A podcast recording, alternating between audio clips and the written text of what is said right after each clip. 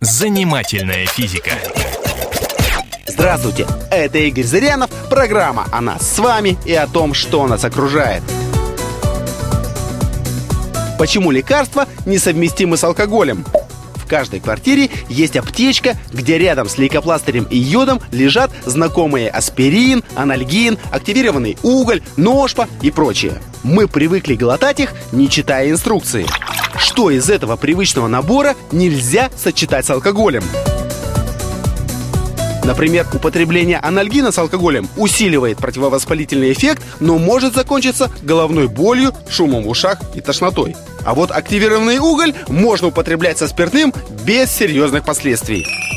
Совместное употребление алкоголя с метронидозолом приводит к состоянию, которое можно описать как завтрашнее похмелье уже сегодня. Однозначно несовместим прием алкоголя с лекарствами на основе парацетамола. Например, панадола, фервекса, колдрекса. Из-за значительного отрицательного действия на печень и нервную систему. Алкоголь с этими лекарствами становится настолько ядовитым, что даже минимальное его количество могут вызвать тяжелые поражения печени. Повышается также риск воспаления желудочно-кишечного тракта. Снотворные в присутствии алкоголя усиливают свое действие. То есть засыпаешь быстрее. Но можно так уснуть, что и не проснуться. Очень опасен прием спиртного с антидепрессантами. Даже небольшое количество пива в их присутствии может вызвать скачок давления и гипертонический криз. Причем опасность сохраняется и в течение двух недель после отмены препаратов.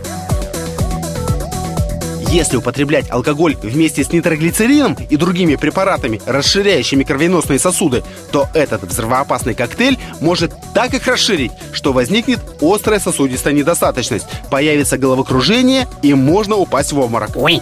В этом случае под рукой хорошо бы иметь телефон. Скорее всего, придется звонить 03. Ни в коем случае нельзя употреблять алкоголь при лечении антибиотиками. Спиртные напитки не только извращают их действия, но и усиливают их негативное воздействие на организм. Антибиотики просто перестают работать. Может появиться головокружение и тошнота, начнет скакать давление. Прием антибиотиков предполагает полный и категорический отказ от алкоголя.